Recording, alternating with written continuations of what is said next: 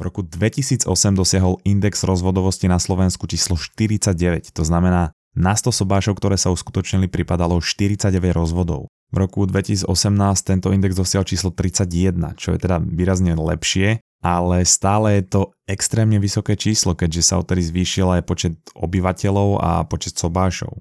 A teraz si predstav, že príde za tebou doktora a povie ti, že hej, pš, počúvaj, mám tu pre teba liek, ktorý chce každý človek na svete a ak ti zaberie, tak sa budeš cítiť úžasne celý život, budeš mať podporu, budeš mať proste lepšiu kvalitu života ale treba povedať, že je 50% šanca, že ti to zle zaberie a bude ti robiť peklo do konca života. Povedz mi, či by si takýto liek zobral.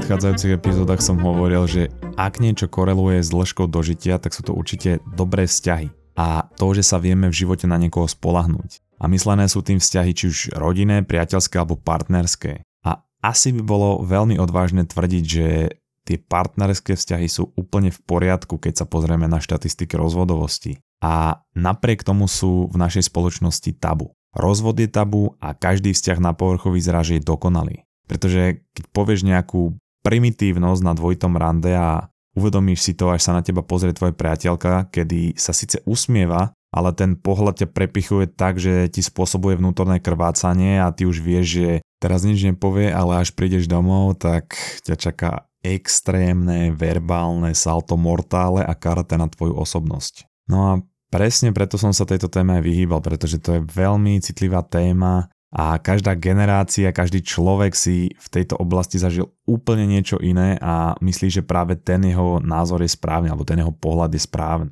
pretože to berie na základe svojej nejakej osobnej skúsenosti v kombinácii s tým, aký mali vzťah jeho rodičia alebo jeho starí rodičia, čiže čo videl doma, a v kombinácii aj s tým, čo mu hovorí kultúra.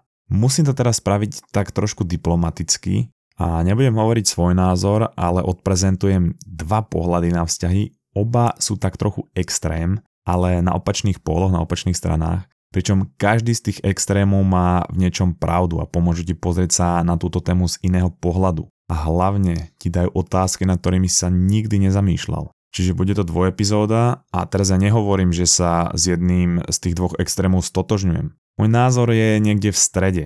Ale môj zámer je jednoducho ukázať ti aj iné pohľady na túto oblasť, teda mimo tvoje rodiny, osobnej skúsenosti alebo kultúry. No a prvý extrém je analógia, alebo teda teória komika Daniela Slosa, ktorá sa stala kolosálnym hitom a svojim netradičným pohľadom na vzťahy dokázal svojou teóriou rozísť niekoľko tisíc párov. Čo sa môže na prvý pohľad javiť, že to je fakt zlé, ale keď si to vypočuješ, tak zistíš, že on vôbec nemá zlý zámer, práve naopak. Daniel začína príbehom, kedy sa ako 7-ročný chlapec pýtal svojho otca, že čo je zmysel života. A práve to, čo mu povedal jeho otec, navždy zmenilo jeho život a ostalo v ňom a ovplyvnilo aj jeho premýšľanie. Jeho otec mu povedal, aby si predstavil, že jeho život a život všetkých náokolo je ako skladačka puclí. Ale každý zároveň stratil obal od svojich puclí, takže pri tom skladaní iba hádajú. No a keďže nemáš predlohu, tak najlepšie je začať od okrajov. A to sú rodina, priatelia, záujmy alebo hobby a práca. No a ty budeš musieť počas života niektoré kúsky skladačky preskladať. Môžete napríklad zomrieť nejaký kamarát alebo člen rodiny a ty musíš ten kus skladačky niečím nahradiť, inak ostane tá skladačka navždy nekompletná. Alebo príde partner, ktorému tie kúsky skladačky nevyhovujú, tak ich ochotne preskladáš, lebo bude salto mortále. No a potom jeho otec povedal, že keď už máš okraje, v strede pucle to je tá časť, kde je partner. Čiže centrum skladačky tvorí partner, Niekto, kto vyplní tvoje pucle a bude ťa robiť šťastný do konca života, presne ako tvoja mama pre mňa. No a akokoľvek to môže znieť milo, čo to naznačuje je, že ak s niekým nie si, tak je s tebou niečo v neporiadku a ak niekoho nemáš, tak si nekompletný. A to nie je len niečo, čo mu naznačovala teória jeho otca, ale celá naša kultúra a spoločnosť. V každom druhom príbehu je hlavná postava, ktorá na začiatku chce byť sama, o vzťahu nechce ani počuť a je úplne spokojná sama so sebou a na konci príbehu sa ukáže čo? Že sa absolútne mýlil. Ježiš, jaký milučký a primitívny omyl, veď snad každý niekoho potrebuje, nie?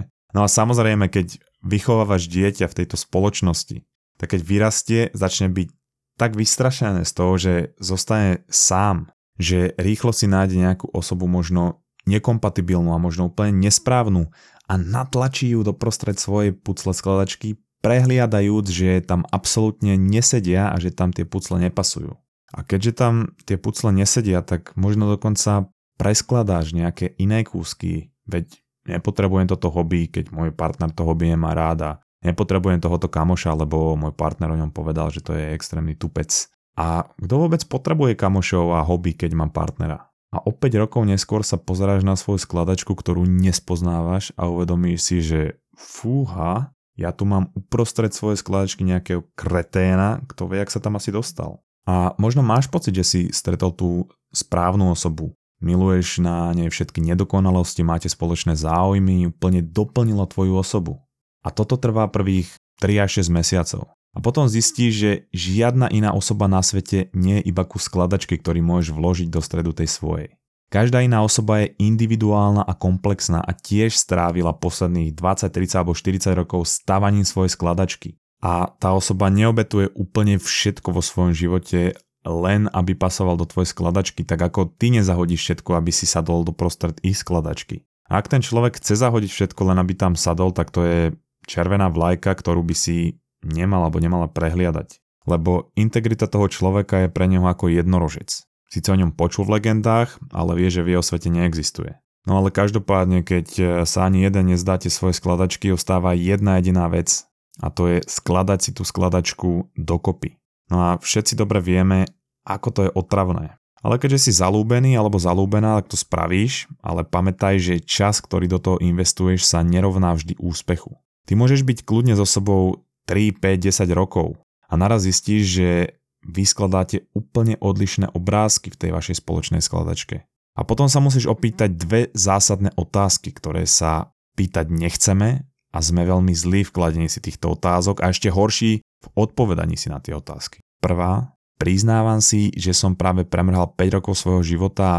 Druhá, Chcem teraz premrhať zvyšok svojho života len preto, že sa neviem postaviť pre ťažkú situáciu. Pretože naša generácia sa stala tak posadnutá začatím zvyšku života s niekým, že sú ochotní vzdať sa toho života, čo práve žijú. Ľudia sú viac zamilovaní do myšlienky lásky, než do osoby, s ktorou práve sú. A Slos dodáva, že nehovorí, že nie je možné nájsť pravú lásku, ale že štatisticky si ju nenašiel. Hovorí, že väčšina vzťahov sú len ľudia, ktorí sa nikdy nenaučili byť sami a teda nikdy sa nenaučili ako milovať samého seba, tak si najali niekoho, kto to spraví za nich. A na záver dodáva, že jeho otec mal a zároveň nemal pravdu o tom strede skladačky. Ten stred nie je partnerský kúsok, ale šťastie. Nájdi niečo, čo ťa robí šťastným, urob to stredobono tvojho života a všetko by malo okolo toho zapadnúť, všetky okraj. A pre jeho otca to bola jeho matka, ten stredný kúsok, to šťastie bola jeho matka. Ale to je prípad niektorých ľudí, ale nie všetkých. Ak si teda vo vzťahu a robíte sa navzájom šťastnými, to je úžasné, len nech vám to pokračuje. Ale každému slobodnému človeku, ktorý je vo vzťahu a radšej by nebol, alebo jednoducho ľahšie v tom ostať.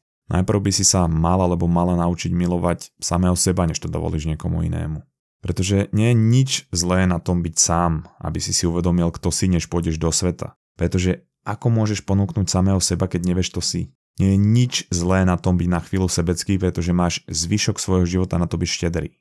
A ak sa miluješ len na 20% a potom príde niekto a miluje ťa na 30, tak to je oveľa menej ako polovica. Ale tebe sa to bude zdať ako strašne veľa v porovnaní s tým, ako miluješ sám seba. Ale ak sa miluješ na 100%, tak tvoj potenciálny partner alebo partnerka bude musieť byť veľmi špeciálny, aby ste si zaslúžili jeden druhého. No a to je záver Danielovej slosovej teórie a samozrejme, ako som hovoril, je to extrém. Ale možno ti to dá nápovedu, prečo je tak vysoká rozvodovosť. A to nielen na Slovensku, ale na celom svete. Možno jeden z dôvodov je, že ľudia cítia tlak z okolia, že niekoho potrebujú a preto sa nepozerajú na kompatibilitu a prehliadajú všetky červené vlajky. A radšej budú mať niekoho, než nemať nikoho, lebo veď už je na čase. Občas mi to pripomína, ako keď si vyberáš partnera na tanečnú a pár ťa ich odmietne, lebo už má niekoho iného, alebo chce niekoho iného. Tak ty úplne spanikári, že nebudeš tancovať s nikým a znížiš svoju latku a zoberieš toho, kto tam ostal. Kde ja si vidím najväčší problém pri tejto téme je, že každý na svete si myslí, že potrebuje partnera. Ale je vzťah naozaj niečo, čo je univerzálne pre každého jedného človeka na svete. Pretože keď si vezmeme takú narcistickú osobnosť, ktorá zo svojej povahy väčšinou partnera nechce. Ale spoločnosť ho donúti si myslieť, že ak niekoho nemá, je si niečo v neporiadku tak hľada niekoho, kto ho doplní. Ale nikto pre neho nie je dostatočne dobrý a preto necháva vo vzťahu za sebou neskutočnú spúšť. A ľudia sa po vzťahu s takouto osobou musia dávať psychologicky dokopy. On svojim správaním, kedy mu nie je nikto dobrý, ničí život tej druhej osobe, s ktorou je vo vzťahu. A preto je dôležité si uvedomiť, že je v poriadku, ak cítiš, že momentálne nechceš byť vo vzťahu. Alebo že si sám. Hlavne nepanikár a nerob unáhlené rozhodnutia prvom rade je dôležité naučiť sa existovať sám so sebou, lebo keď to nedokážeš ty, tak to nedokáže nikto. Dať svoj život dokopy. A je dôležité si uvedomiť, že aj v zvieracej ríši je málo druhov, ktorí spolu ostávajú na celý život. A vzťah na celý život nie je niečo, čo podporuje evolúcia, to je niečo, čo nám dala naša kultúra. A pokiaľ teda vieme, tá kultúra nevie ovládať naše biochemické reakcie a to, čo sa deje v našom tele. Takže ak chcem s niekým ostať napriek odozneniu tejto chemickej reakcie lásky, zamilovanosti, ktorá trvá do dvoch rokov, tak na to netreba zase elfskú mágiu v kombinácii s hĺbkovou znalosťou kryptológie, ako si mnohí myslia, ale konzistentnú prácu, plánovanie a snahu, aj keď náročné to je asi na rovnaké úrovni. A zase to nehovorím ja, teda samozrejme, že iba tú vtipnú časť, ale psychológ Jordan Peterson. A o niečom podobnom bude druhá polovica tejto epizódy, ktorá vyjde ďalší týždeň kde poviem zase pohľad tohoto psychológa, čo je pre mňa zase taký extrém, ale na opačnej strane spektra. Čiže zase ti to môže trošku pomôcť sa pozrieť e, z trošku iného uhla na túto oblasť, ktorá je z určitého hľadiska u nás tabu. Ale akýkoľvek máš na toto názor, či už s Danielom súhlasíš alebo nie, alebo ak ti pomohlo si to niečo uvedomiť alebo trošku zmeniť tvoj pohľad na túto oblasť, určite nám to napíš, veľmi nás to zaujíma či už na náš e-mail, Facebook, Instagram, to je jedno. Ak v tom vidíš nejakú pridanú hodnotu, určite to zdieľaj ďalej. Odkaz na Danielov Slosov stand kde o tomto hovorí a taktiež aj na tú analýzu e, slovenskej rozvodovosti, to je v popise. A na záver už iba ďakujeme za vaše feedbacky, zdieľania a za vaše správy, ste úžasní. Počujeme sa zase o týždeň v druhej časti o vzťahoch. Čau.